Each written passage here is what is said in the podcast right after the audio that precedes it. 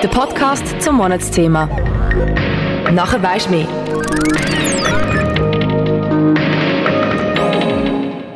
Mann und Frau sind gleichberechtigt. Das Gesetz sorgt für ihre rechtliche und tatsächliche Gleichstellung, vor allem in Familie, Ausbildung und Arbeit. Mann und Frau haben Anspruch auf gleichen Lohn für gleiche Arbeit. Das steht zum Thema Gleichstellung in unserer Bundesverfassung. Tönt doch fair. Was haben FeministInnen denn noch zu meckern? Um das geht es in dieser Podcast-Folge zu unserem Monatsthema Schlagabtausch. Ich bin Flo Jufer, schön bist du dabei. In dieser Folge geht es um die Forderungen von Finta-Personen aus dem Aargau an unser frisch gewähltes Parlament. Für das habe ich zwei Finta-Personen interviewt und nach ihren Forderungen gefragt. Einerseits Melli, Pronomen sie oder kenne sie ist 18 und bei JUSA dabei. Zum anderen habe ich Anna, Pronomen sie, interviewt. Sie ist 16 und bei Frauen Aargau und auch bei JUSO mit dabei. Die Forderungen von diesen beiden habe ich dann einordnen von Sarah Bütikofer. Sie ist Herausgeberin von De facto, das ist eine Zeitung für Politikwissenschaften. Dazu ist sie auch Politologin mit dem Forschungsschwerpunkt Parlamentsforschung in der Schweiz. In dieser Podcast-Folge können natürlich nicht alle Fenta-Forderungen aufgegriffen werden. Es geht aber darum, einen kleinen Einblick zu bekommen. Kanal K. Kanal K. Zuerst mal zum Begriff Finta. Was sind Finta-Personen überhaupt? Das erklärt uns Meli. Finta-Personen sind ganz einfach gesagt alle Menschen, nur nicht Cis-Männer. Und das ist eigentlich ein Akronym, also eine Abkürzung für Frauen, intergeschlechtliche, non-binäre, trans- und agender-Menschen. Und dort einfach generell Menschen, die nicht in die binäre männliche Geschlechtseinteilung passen. Cis-Männer sind Männer, die biologisch männliche Geschlechtsmerkmale haben, zum Beispiel XY-Chromosom, und sich auch als Mann fühlen.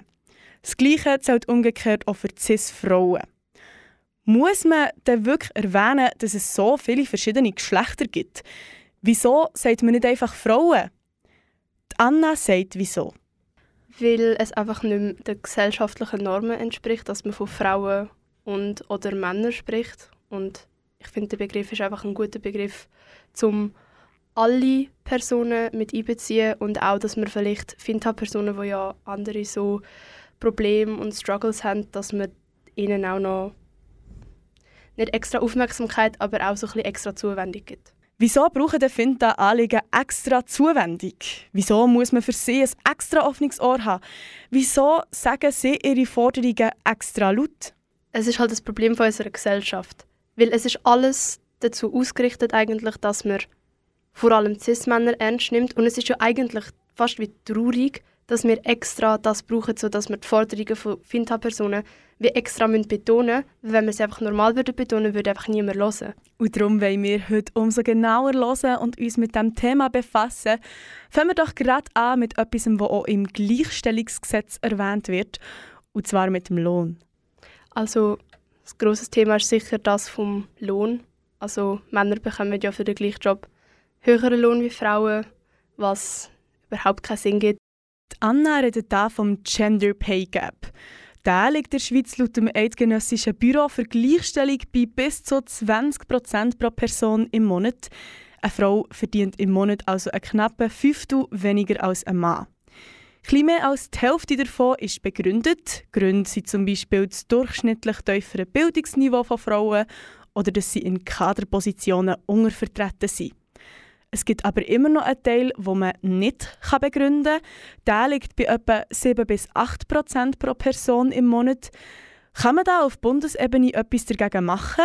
Die Politologin Sarah Bütikofer beantwortet diese Frage. Das, was man hätte machen können, das, was mehrheitsfähig ist, hat die Bundesrätin Sommaruga gemacht, oder? mit äh, dem, dass grosse Firmen verpflichtet worden sind, so Reportings auszufüllen im, im Sinne von Lohnkontrollen. Aber mehr ist wohl nicht möglich. Also für mich gibt es keine äh, Mehrheit. Und äh, es ist ja jetzt auch in dem Sinn äh, delegiert an einzelne Unternehmungen, an einzelne Verwaltungen. Und da gibt es ja auch riesige Unterschiede, wie, wie die einzelnen Firmen das handhaben, oder? Also es ist ja halt schlussendlich in den Firmen, in den einzelnen Firmen ihre Angelegenheit, wie bei ihnen Löhne zusammengesetzt sind und was sie für Lohnreglemente haben und wie transparent das die sind und wie einsehbar den, den einzelnen KMU vorschreiben, wie sie ihre Lohngestaltung machen Das ist halt in der Schweiz äh, nicht möglich. Ob da noch mehr machbar ist, bezweifle ich im Moment. Weil halt sehr viele Leute, die in dem Sinne etwas sagen hätten, gar nicht anerkennen, dass es einen Gender Pay Gap gibt, der so allgemein besteht. Es wird sich also in nächster Zeit bei Lohngleichheit auch nicht wahnsinnig viel verändern. Mit dem Gender Pay Gap hängt auch noch ein anderer Gap zusammen, und zwar der Gender Care Gap. Ein Anliegen, das Melly uns genauer erklären kann. Was sicher eine grosse Rolle spielt, ist die Verteilung von Care Work und die geleistete unbezahlte Arbeit von eben vor allem Frauen, aber in general auch Finta-Personen Carework ist zum Beispiel die Betreuung von Kindern, alten oder kranken Leuten. Carework wird häufig unbezahlt geleistet, zum Beispiel wenn man daheim bleibt und zu den eigenen Kindern schaut. Das machen nach wie vor mehr Finta-Personen als Cis-Männer. Da reden wir eben von dem Gender Care Gap. Der Gender Care Gap hat häufig Nachteile für Fintas. Durch die unbezahlte Arbeit können sie weniger bezahlte Arbeit leisten. Das macht sie finanziell abhängig von der anderen Person in der Partnerinnenschaft. Und wenn sie alt sind, fällt ihre Rente tiefer aus, als wenn sie zahlt geschafft hätten. Das findet das mehr unbezahlte Care-Arbeit übernehmen führt auch dazu, dass sie in den Führungspositionen so untervertreten sind. Führungspositionen werden nämlich in der Regel als Vollzeitjobs ausgeschrieben. Man hat also nicht noch nebenan grosse Zeit, um für die Kinder zu schauen. Da kommt das Kita-Gesetz ins Spiel. Das Kita-Gesetz wäre ein Gesetz, das dafür würde sorgen dass man weniger für die Kita muss zahlen muss, dass es überall genug Kita-Plätze hat und dass die BetreuerInnen einen guten Lohn haben. Die Entscheidung, ob das Gesetz durchkommen soll, hat die vorherige Legislatur auf die jetzt verschoben. Wird sich mit der neuen Legislatur durchgewunken oder eher nicht? Sarah Bütikofer hat sich damit auseinandergesetzt. Ja, ehrlich gesagt sieht es sicher schlechter aus mit den mit der Verschiebungen von der Gewicht äh, auf die eher rechte Seite. Also eben, der Ständerat ist als nächstes dran. Äh, ob es funktioniert, die äh, Zustimmung jetzt äh, im Ständerat auch überzukommen, kann man jetzt noch nicht sagen. Der Ständerat ist noch nicht ähm, fertig gewählt. Und es kommen auch neue Leute, die sich dann sehr wahrscheinlich einsetzen für das Gesetz. Nachher geht es zurück in den Nationalrat und dann kommt es darauf an, was dann der neue Nationalrat sagt, ob er halt noch einmal, ob sich nochmal eine Mehrheit finden lässt oder nicht. Und äh, falls Nein ist vom Tisch, dann kommen wir wieder vorne anfangen. Vor Kita gehen wir weiter in eine andere Art von Care Work, und zwar in die Pflege. Auch das betrifft nämlich vor allem Fintas. Die meisten, die in der Pflege arbeiten, sind nämlich Fintas. Seit Corona künden aber immer mehr Pflegefachpersonen. Das führt dazu, dass die, die noch in der Pflege arbeiten, viel mehr zu tun haben. Die Arbeitsbedingungen verschlechtern sich, noch mehr steigen aus. Es ist ein Teufelskreis. Wie soll Politik dem entgegenwirken? Was momentan sehr wichtig ist, auch bei uns im Aargau, ähm, endlich mal die konsequente Durchsetzung der Pflegeinitiative. Das kommt nicht voran. Das muss endlich durchgesetzt werden. Das ist mega wichtig. Es kommt nicht voran, findet Melli. Sarah Bütikofer hat für das eine Erklärung parat. Ja, also das ist ein Verfassungsartikel, weil die Initiative ist angenommen wurde. Aber jetzt ähm, der Verfassungsartikel allein bedeutet ja noch nichts. Wir haben ja noch andere Verfassungsartikel, die auch nicht umgesetzt sind. Man muss das nachher auf Gesetzesebene abbrechen und das ist jetzt Aufgabe von der kommenden Legislatur und vom neuen Parlament halt den Verfassungsartikel umzusetzen. Äh, wir haben ja keine Verfassungsgerichtsbarkeit in der Schweiz. Wir können problemlos auch Verfassungsartikel haben, die nicht umgesetzt werden auf gesetzlicher Ebene. Und wenn sich niemand an dem stört, dann, dann bleibt es halt so. Nur weil halt eine Volksinitiative in der Volksabstimmung angenommen wird, folgt nicht automatisch ein Prozess, der in Gang kommt, wo dann ein Gesetz ausarbeitet, wo im Sinn ist von der Initianten. Trotz dass sich die Bevölkerung in der Schweiz also die besseren Bedingungen für die Pflegebranche wünscht, geht auch das eher schleppend voran. Neben den eng verstrickten Care- und Lohnanliegen sieht Melli noch andere wichtige Forderungen. Auch mega wichtig ist zum Beispiel ähm, endlich mal durch oder die konsequente Umsetzung von der Istanbul-Konvention, was ja in der Schweiz einfach noch nie ist. Ich meine, wir haben völlig unterfinanzierte Frauenhäuser. In die meisten sogenannten Schutzhäuser können nur Frauen gehen. Ähm, queere Menschen sind ausgeschlossen. Das müsste man ähm, ausweiten auf diese Menschen bessere Finanzierung, besseres Pers also mehr Personal, gut ausgebildetes Personal, das ist unglaublich wichtig auch für den Schutz von Finta-Menschen bei häuslicher oder sexualisierter Gewalt. Die Istanbul-Konvention ist vor ein paar Jahren in Kraft getreten.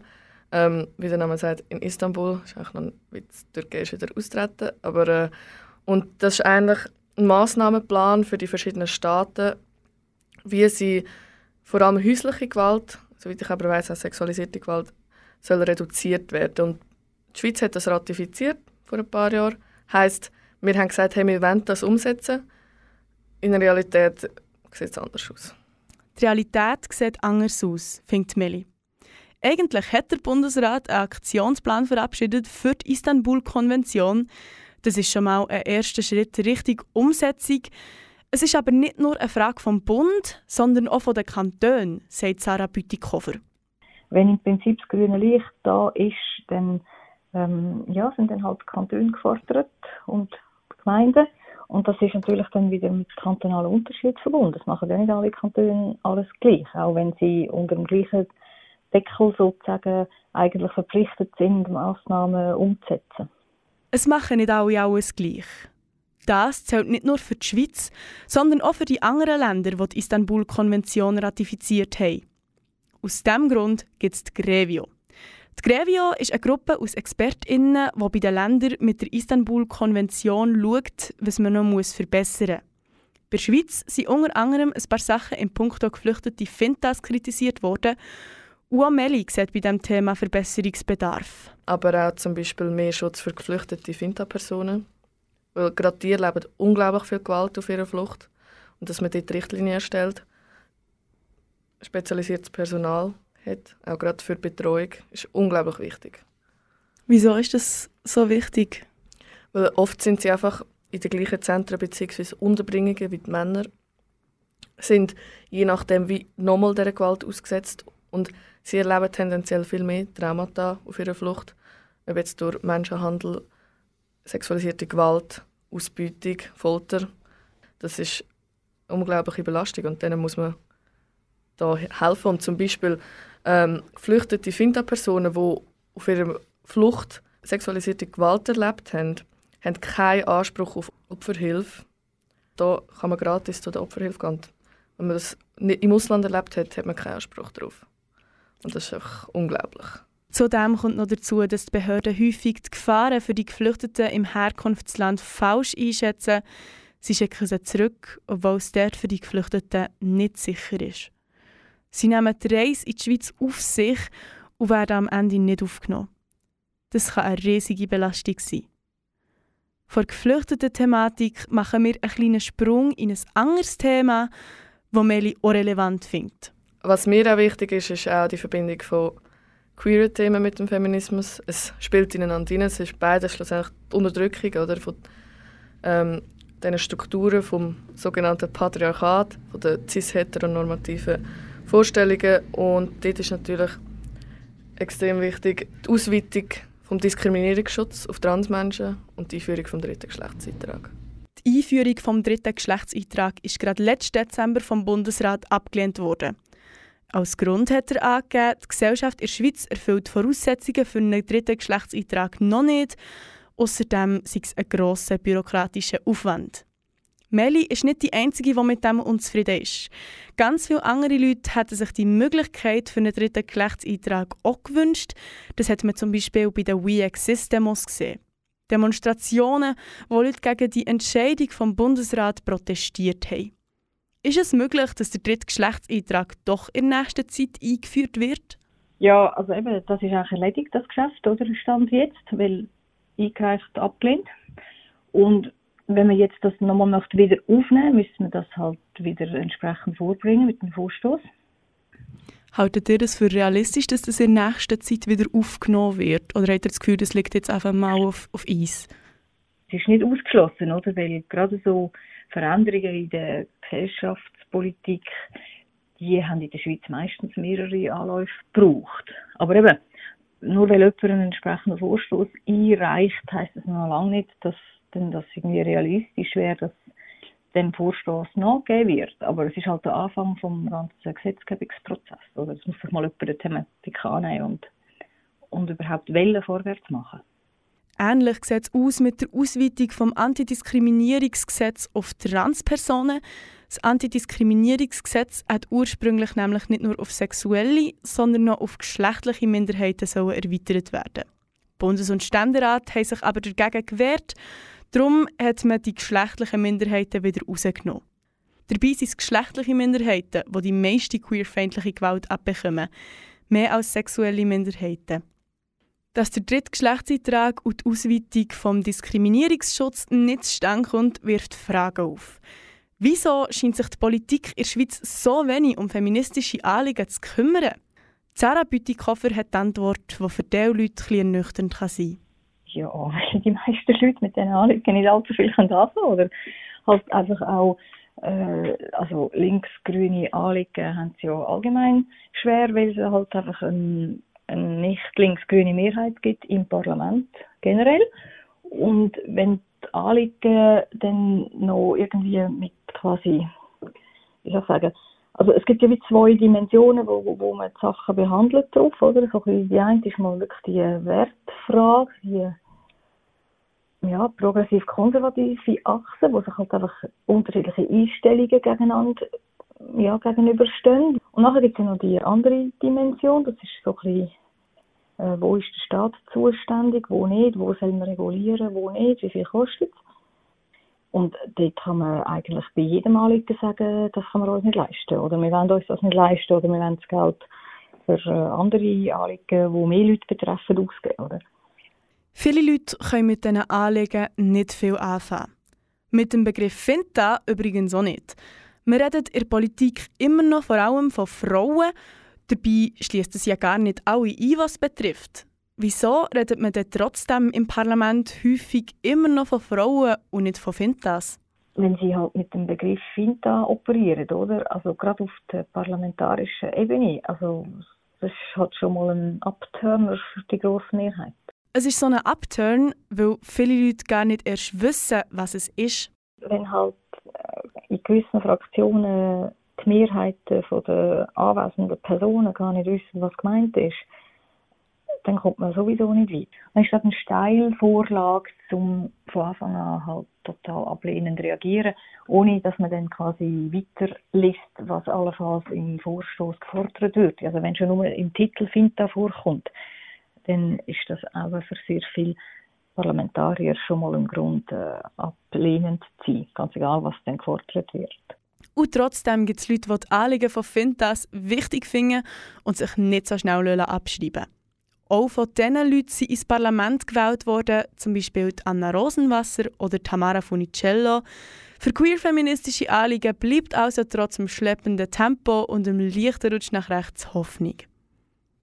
Das ist die Podcast-Folge «Politische Forderungen von Finta Personen im Aargau» die letzte Podcast-Folge zum Monatsthema Schlagabtausch. Nächsten Monat geht es weiter mit Kopfsachen. Dort wird es um psychische Gesundheit gehen. Wenn dich das Thema interessiert, dann schaut doch auch dort wieder ein.